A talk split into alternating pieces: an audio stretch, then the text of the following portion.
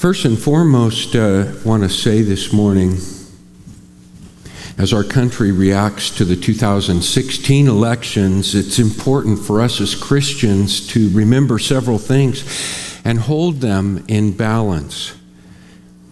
First, we are called to honor those in positions of authority.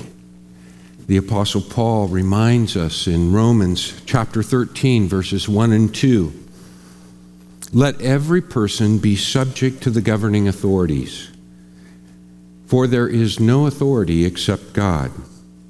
And the authorities that exist are instituted by God. Therefore, whoever resists the authorities resists the ordinance of God.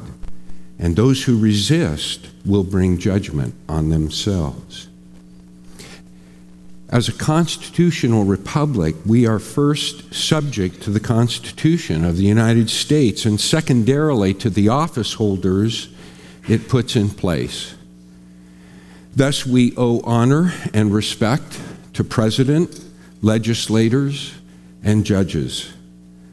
While we are free to disagree and work for change where we see problems, we are not free to hate or despise those in office. Especially, we are called to pray for them. Second, we acknowledge all earthly rule and authority as temporal, temporary. Psalm 146 3 says, Put not your trust in princes. That is, do not see them as saviors or gods. The Lord is king. And his kingdom is of a very different sort than political rule. My kingdom is not of this world, Jesus said. If it were, my servants would fight. That's from John chapter 18, verse 36. So, whether you see these elections as a great step forward for our country or view them with alarm, be moderated by the recognition that these are not the ultimate things. Put not your trust in princes, but instead put your trust in the Lord who hath both redeemed you and given you your own work to do. Care for your family even laugh and enjoy the good things of this creation. Read the Bible, pray, sing, all the while recognizing that this life is a sojourn. Do good, do justice in your lives in the name and the power of Jesus Christ. We are citizens of the kingdom of God and pilgrims on the path to the resurrection, to the new heavens and new earth which God Himself is preparing for us. No election result can make or undo that kingdom. And that is the kingdom to which we belong and the King whom we serve. God bless you. God bless you. Did I steer a middle route there? While speaking truth? I hope so. Last week we, uh, we looked at harvest and we talked about sowing to the Spirit. The principle was what you sow, you reap. And we talked about sowing to the Spirit. This week, we're going to look at treasure. We'll be reading Matthew chapter 6, verses 19 through 24. Where your treasure is, there your heart will be also. That's the principal thought that I think we need to get our hearts and heads around. And then next week we'll look at faithfulness from Luke 16:10, faithful in little, faithful in much. One man's trash is another man's treasure. Do you believe that? Do you like my jacket? I wore it. It's actually a little warm for it, but I wore it today because this was one man's trash. But actually, it's my treasure. I like it very much. I hope you do too. It illustrates the principle that our individual values determine what is treasure. One man's treasure is another man's trash. Another man's trash is another man's treasure. Some of my values, the values that shape the way I determine treasure at the time, were determined in high school, and maybe you can identify with my experience. Um, I formed kind of a weird envy of kids who thought they were better than me, who had the advantage of wealthier parents, nicer clothes, better toys, chances to excel through athletics. Many belonged to a country club racket and swim club. They excelled in sports. They just seemed to have it all.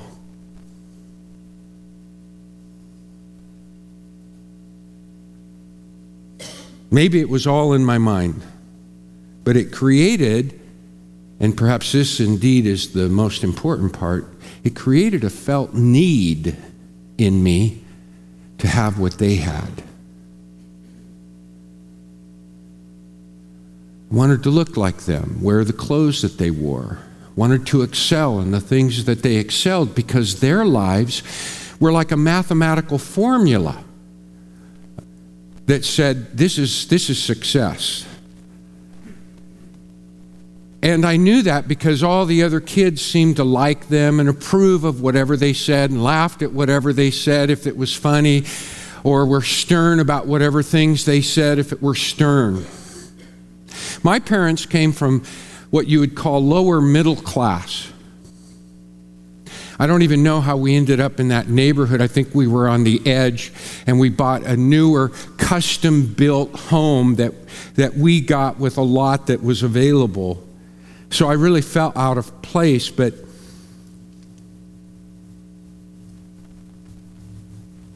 my parents were very thrifty, which meant that when I would say, Oh, I, I, can I get this kind of jacket? Because I wanted to fit in. I wanted to be accepted. I wanted to be approved, right?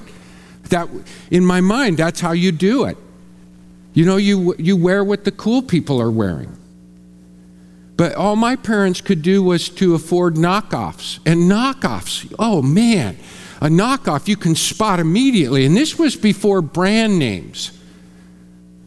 But, you know, people have an eye for those things.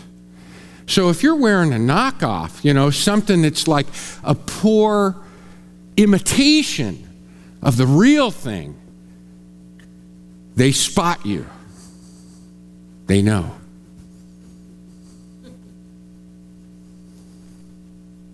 Finding in those things my security.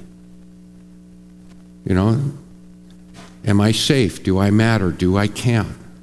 And my significance, my security and my significance. That was the way to be accepted. That was the way to be liked and approved. And that's what determined for me what is of value. You know what's interesting is even when you graduate from high school, and you grow up, you just move to new values, new circles of influence, new people that kind of tell you what's important and what isn't, what you ought to believe and think, and what you ought to say and do. And we find our treasure in those things because those things become valuable to us and they determine what's important to us in life. In 1968, course, a movement of anti materialism kind of crept across the country. It was really kind of crazy. It was anti government, anti materialism. And I found a home because I was already, by requirement, by poverty, anti materialistic. You know what I mean? So uh, I found a home among the long haired, ear ring, ear pierced, you know, hippies of the day, the anti war movement.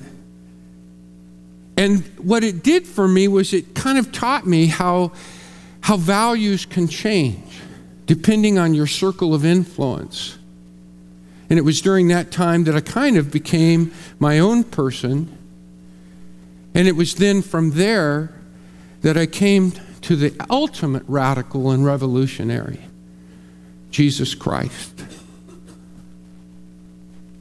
And it is in living for Christ, and I'm still on this journey, but I'm becoming more of an individual in my own person as I become more and more honest and straight with Him and given purpose and meaning in life through His mission of love and selfless sacrificial living.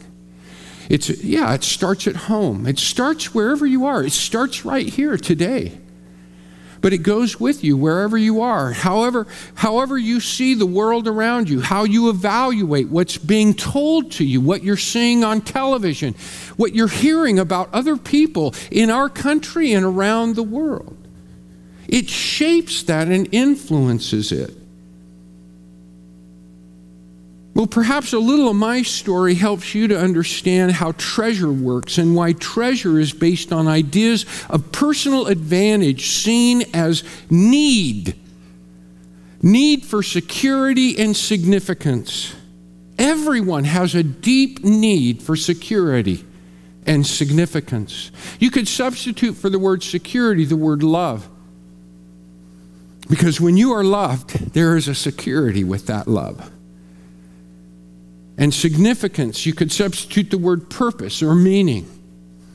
But whatever you, word you use, we attach to treasure things that we think are going to fulfill those deep needs that each of us as a person in this world needs and has. One person's trash is another person's treasure because what's involved in treasure is everything. Because in treasure, we see the fulfillment of our deepest, deepest needs. Others can't always see that. But that's what makes it treasure. And for that reason, what we treasure tells the truth about our heart for God. What we treasure tells the truth about our heart for God. And I want to look at these verses together. Let's read from chapter 6 of Matthew, verses 19 through 24. Do not lay up for yourselves treasures on earth where moth and rust destroy and where thieves break in and steal. But lay up for yourself treasures in heaven where neither moth nor rust destroys and where thieves do not break in and steal. For, here's the reason where your treasure is, there your heart will be also. The eye is the lamp of the body. So if your eye is healthy, your whole body will be full of light. But if your eye is bad or unhealthy, your whole body will be full of darkness. If then the light in you is darkness, how great is that darkness? No one can serve two masters, for either he will hate the one and love the other, or he will be devoted to the one and despise the other. You cannot serve God and mammon. Here we see the truth about treasure, the truth about our heart, and the truth about God. I want to take a minute just to look at each of these truths a little more closely. You see, the truth about treasure is this all treasure is earthly treasure unless you know Jesus Christ, unless you are a member of the kingdom of God, unless you're living for the kingdom of God. You have nothing else but earthly treasure. This is it. This is it. But Jesus offers an alternative, an option to earthly treasure. And for that reason, he can say that earthly treasure is a bad investment. Earthly treasure is a bad investment. And he explains it moth, rust, thief. You're probably enough familiar with this. You already know the deeper senses of those ideas. But in that day, of course, uh, wealth was in woven fineries, you know, the things that are fine robes and clothing. The rich had many, so many that they had more set aside, and moths would eat them and granaries and food and the things that you would store. Mouse and bugs would get in and eat your wealth. And if it wasn't eaten, that was the sense of the word rust, thieves would break in and steal. That's a bad investment when so much is going to be taken, when it's insecure and it can't be secured. But he says, heavenly treasure is a wise investment. It's totally secure. No moth, no rust, no thief. Now, here's a bit of a hurdle, but I'm just gauging this from my own experience.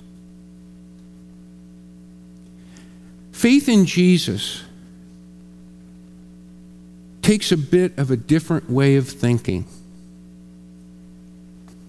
When I was growing up, and I know some of you don't know who Jack Benny is, he was a comedian, very dry, very dry. You couldn't whistle or spit after listening to Jack Benny. He was so dry. But he had this, he had this gag, this, this routine where this guy would, uh, would accost him your money or your life.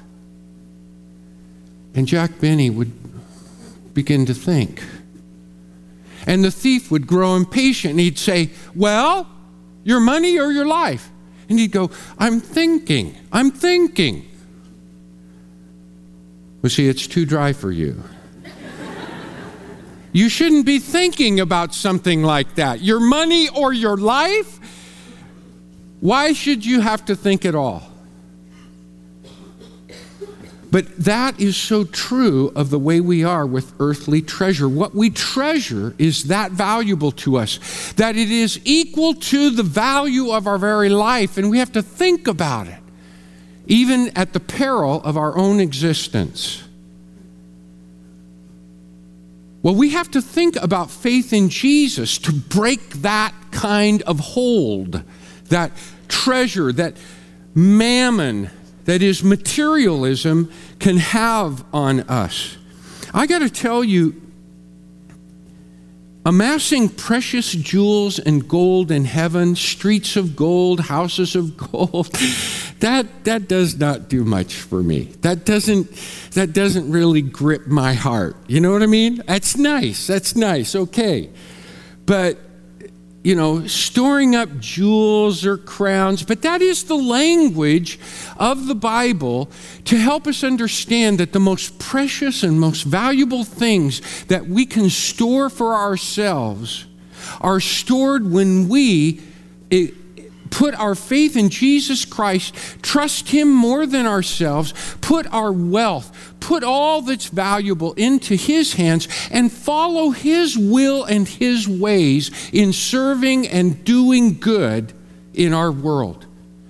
in our home with our kids. Break the bond of selfishness. Break the grip on always looking at what's in it for me. And you can only do that by totally trusting Him. And Jesus is saying that is storing up a true treasure that you can't fully appreciate, but the value of it is beyond your imagination. And it's totally secure.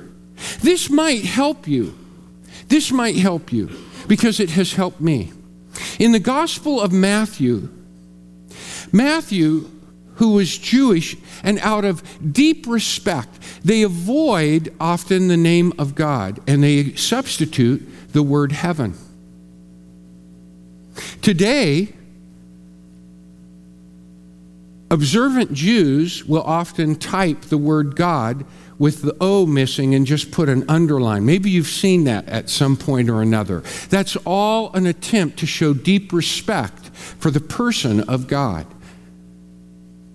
Matthew, in Matthew, instead of saying kingdom of God, it's kingdom of heaven. And sometimes the very name of God is substituted by the word heaven. What if I told you that Jesus is talking about investing in God? Treasuring up treasure is the way the Greek language of Matthew puts it. Treasuring up treasure in heaven. But if you realize heaven is denoting the very person of God and the kingdom of God, which Jesus spoke about. All of his parables, all of his teaching are contrasting and imagining the kingdom of God that we are called to enter into and be citizens of a different economy, a different universe, uniform, a different way of thinking and living. If we realize that that's what Jesus is talking about, investing in the kingdom of God which Matthew calls the kingdom of heaven. It really changes the quality of what Jesus is saying. He's not saying just, yes, there will be treasure, there will be a future, there is a resurrection, there is a new heaven and new earth, but it's not just in the by and by, and it's not just gold and jewels and all of that stuff. No, it's something very precious that becomes the product of our lives when we live them for Jesus Christ, when we live them for God, when we invest our lives in the kingdom of God. And that's something that starts to happen, and you can see by as you live by faith and you start to touch people, and it changes the economics of your life and the way you see good and bad and the way you think. And it changes the way you conduct yourself at home, among friends, at work, in every area of your life. And you are treasuring up treasure, which Jesus says is eternal and secure. It's a goodness and it is a treasure that makes all the difference.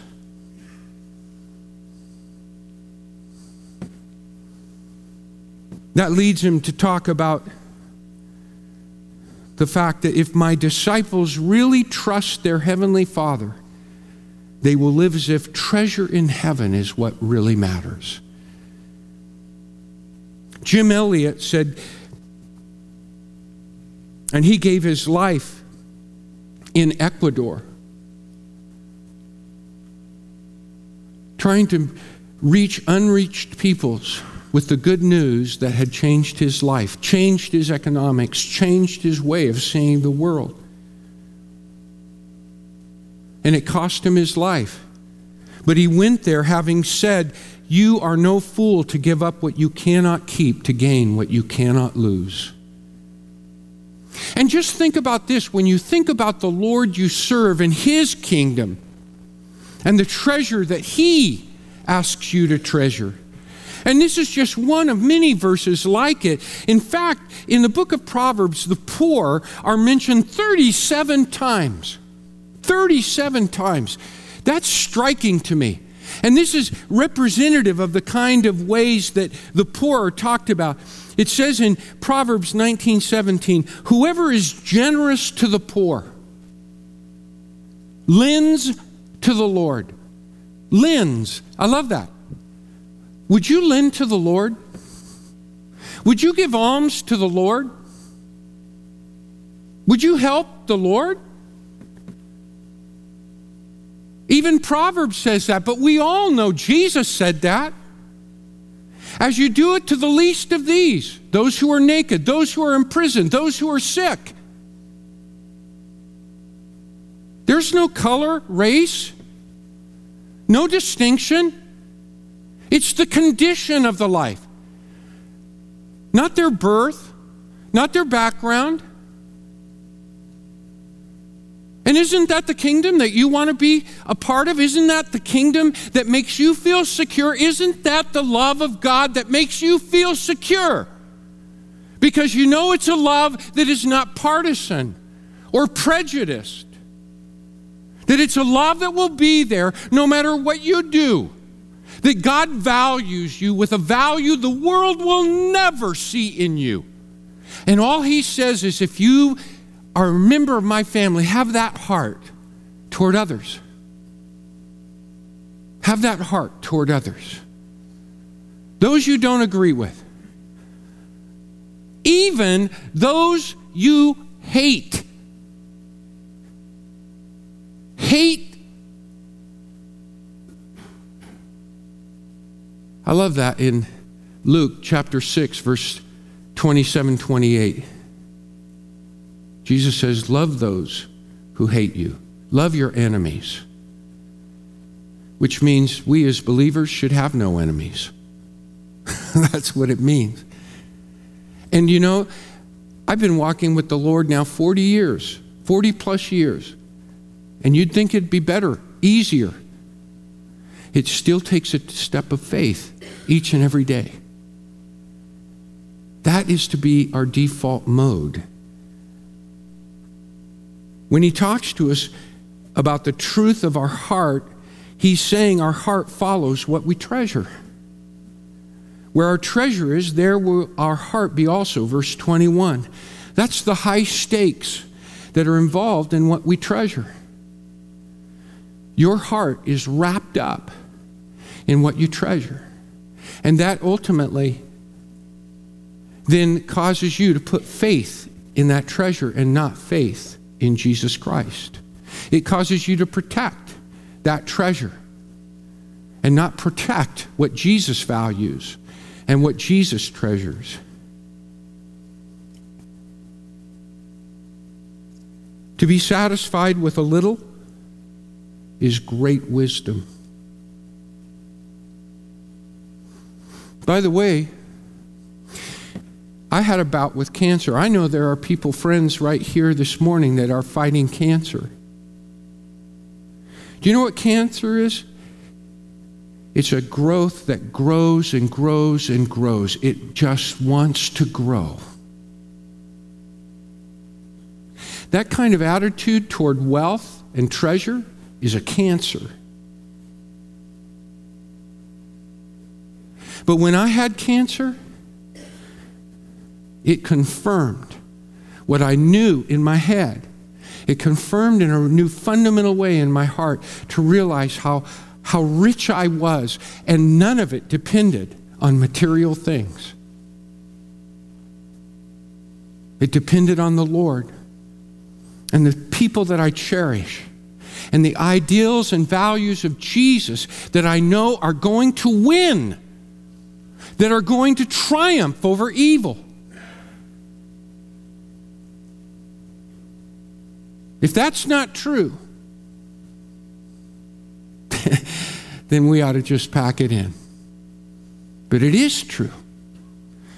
Martin Luther King gave his life for that very truth that good would triumph because God is good.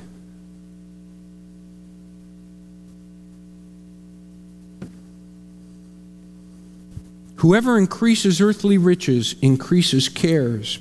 But a contented heart is hidden treasure that trouble cannot find. Gratitude and contentment come from investing in God, in His kingdom. Listen, it is not what you have, it is what you enjoy.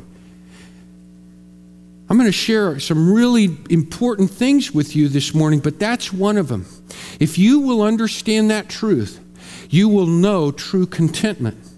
And you'll realize that contentment and joy and satisfaction are not on things, it's on what you enjoy.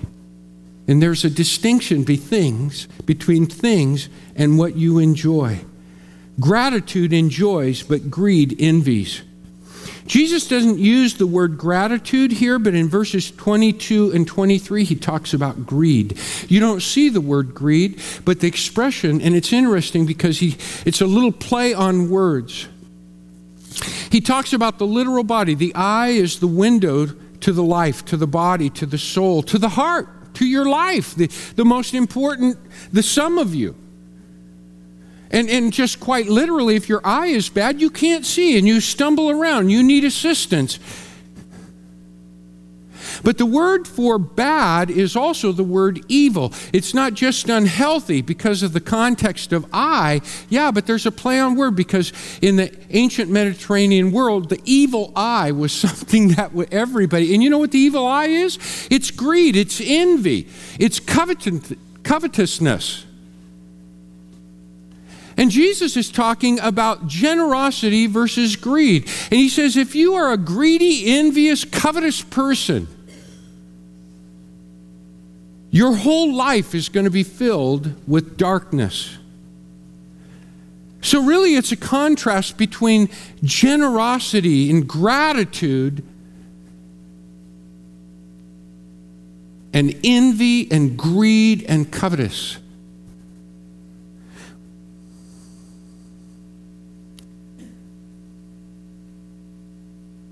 Dante portrayed envy, greed, and covetous as nearest to hell. He pictured envy as someone with their eyes sewn shut. In fact, envy has been described in, in history as greed that wears out the eyes. 1 John 2:16 John talks about envy when defining love of the world as the lust of the eyes with lust of the flesh and lust of pride. Greed is blinding. We can't see.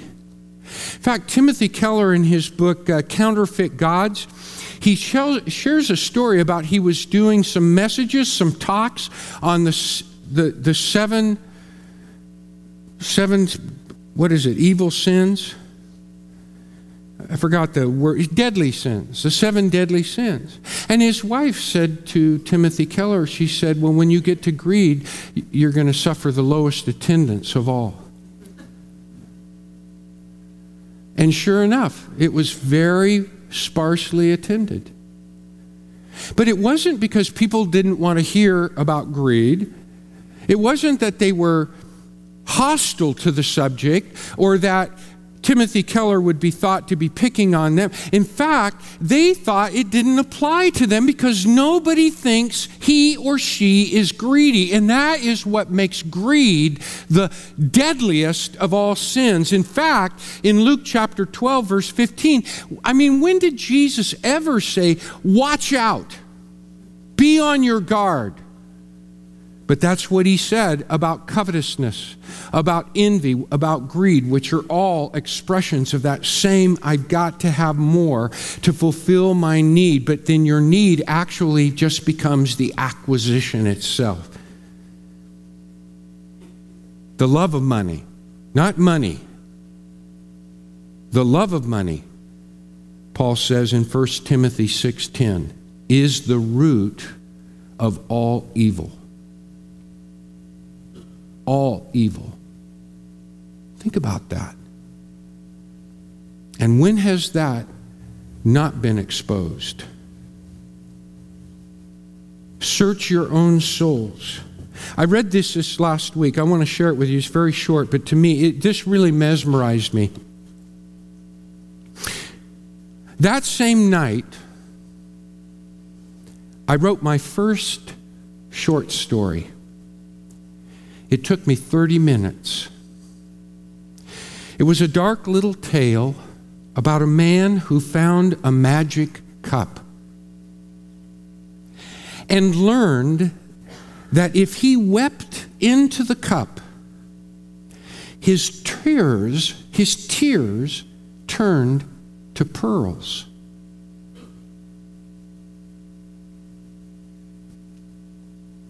But even though he had always been poor, he was a happy man and rarely shed a tear. So he found ways to make himself sad so that his tears could make him rich.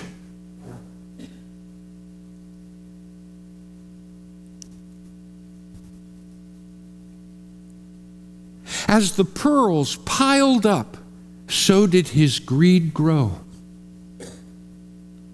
The story ended with the man sitting on a mountain of pearls. He's weeping helplessly, tears dropping and bouncing as pearls. Why? His greed destroyed his happiness. His greed destroyed his whole value system. His greed destroyed his family and even his wife. And in his true sadness, he wept and produced more pearls and more pearls and more pearls. That mesmerized me because it was a, such a succinct statement of the irony and the tragedy of greed and wanting more.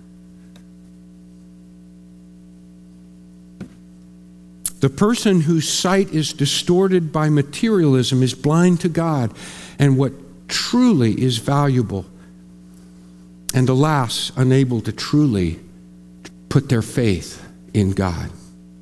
God's greed is gratitude. God's kind of greed. Play on words, forget that. Be grateful.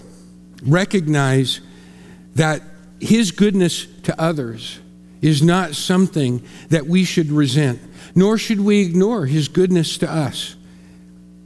Indeed, Thanking God for his goodness prevents greed, covetous, and envy. Where your treasure is, there will your heart be also. And the truth about God, verse 24, we cannot invest in both heaven and earth.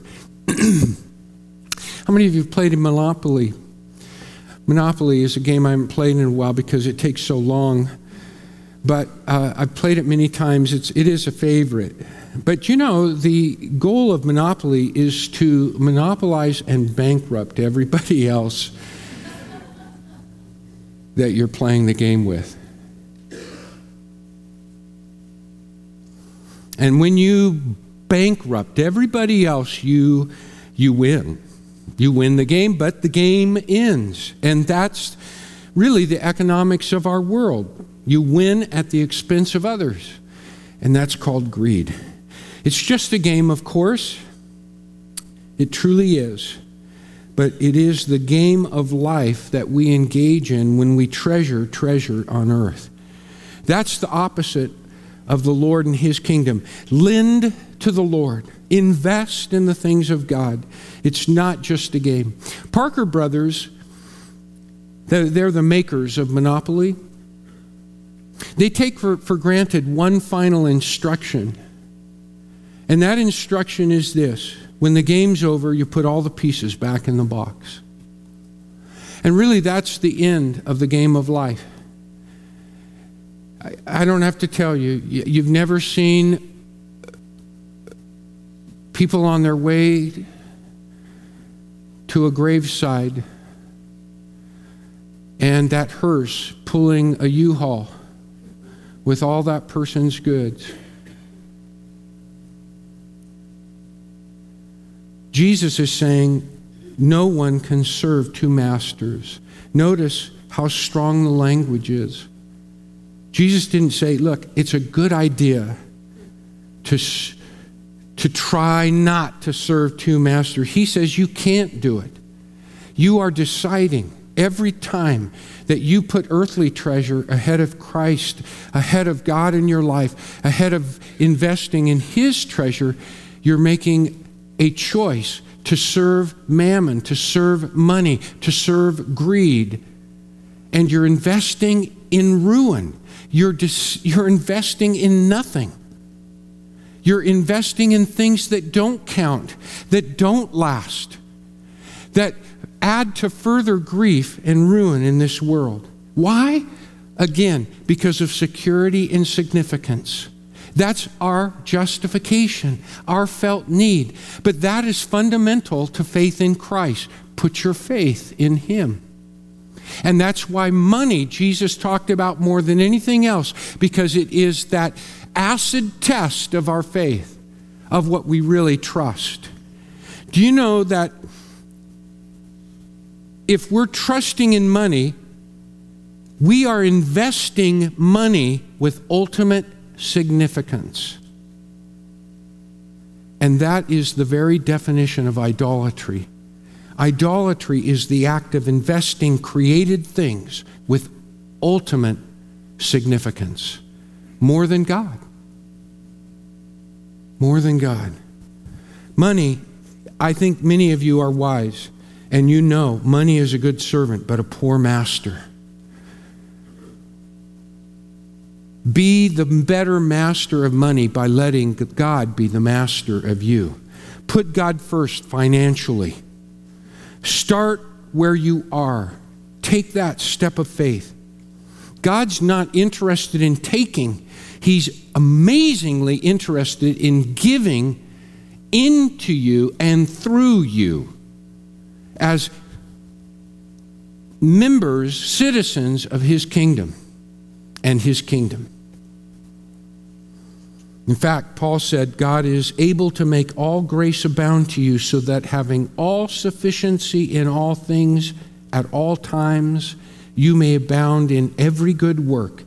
He who supplies seed to the sower and bread for food will supply and multiply your seed for sowing and increase the harvest of your righteousness.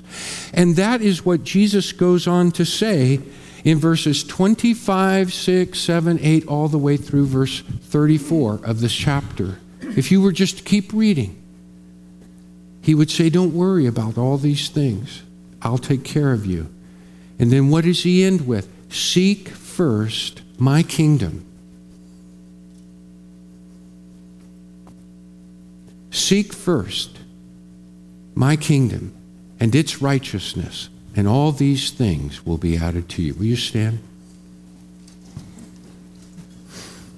This morning, if you don't know the Lord Jesus Christ, He alone can set you free.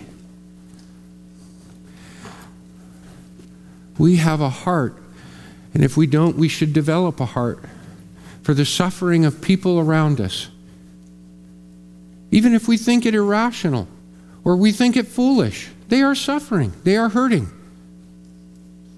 And we should be sensitive to that. But ultimately, the only one that can transform and set you free from all the cares and worries of this world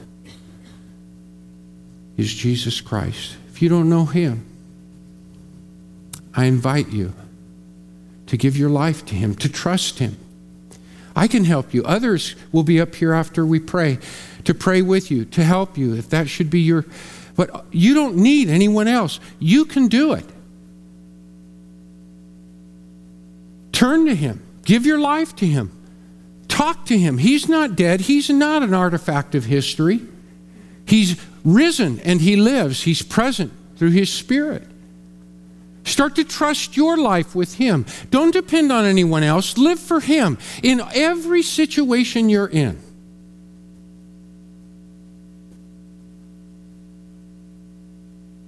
You'll know true peace because He is the Prince of Peace. And you'll know true meaning because your life will be meaningful to those around you. And you will be investing in eternal treasure. Let me pray for you. Heavenly Father, thank you for your word. Thank you for your Holy Spirit. Thank you for your Son, our Savior, our Lord, Jesus Christ. It is in His name that we pray. And all of God's people said, God bless you.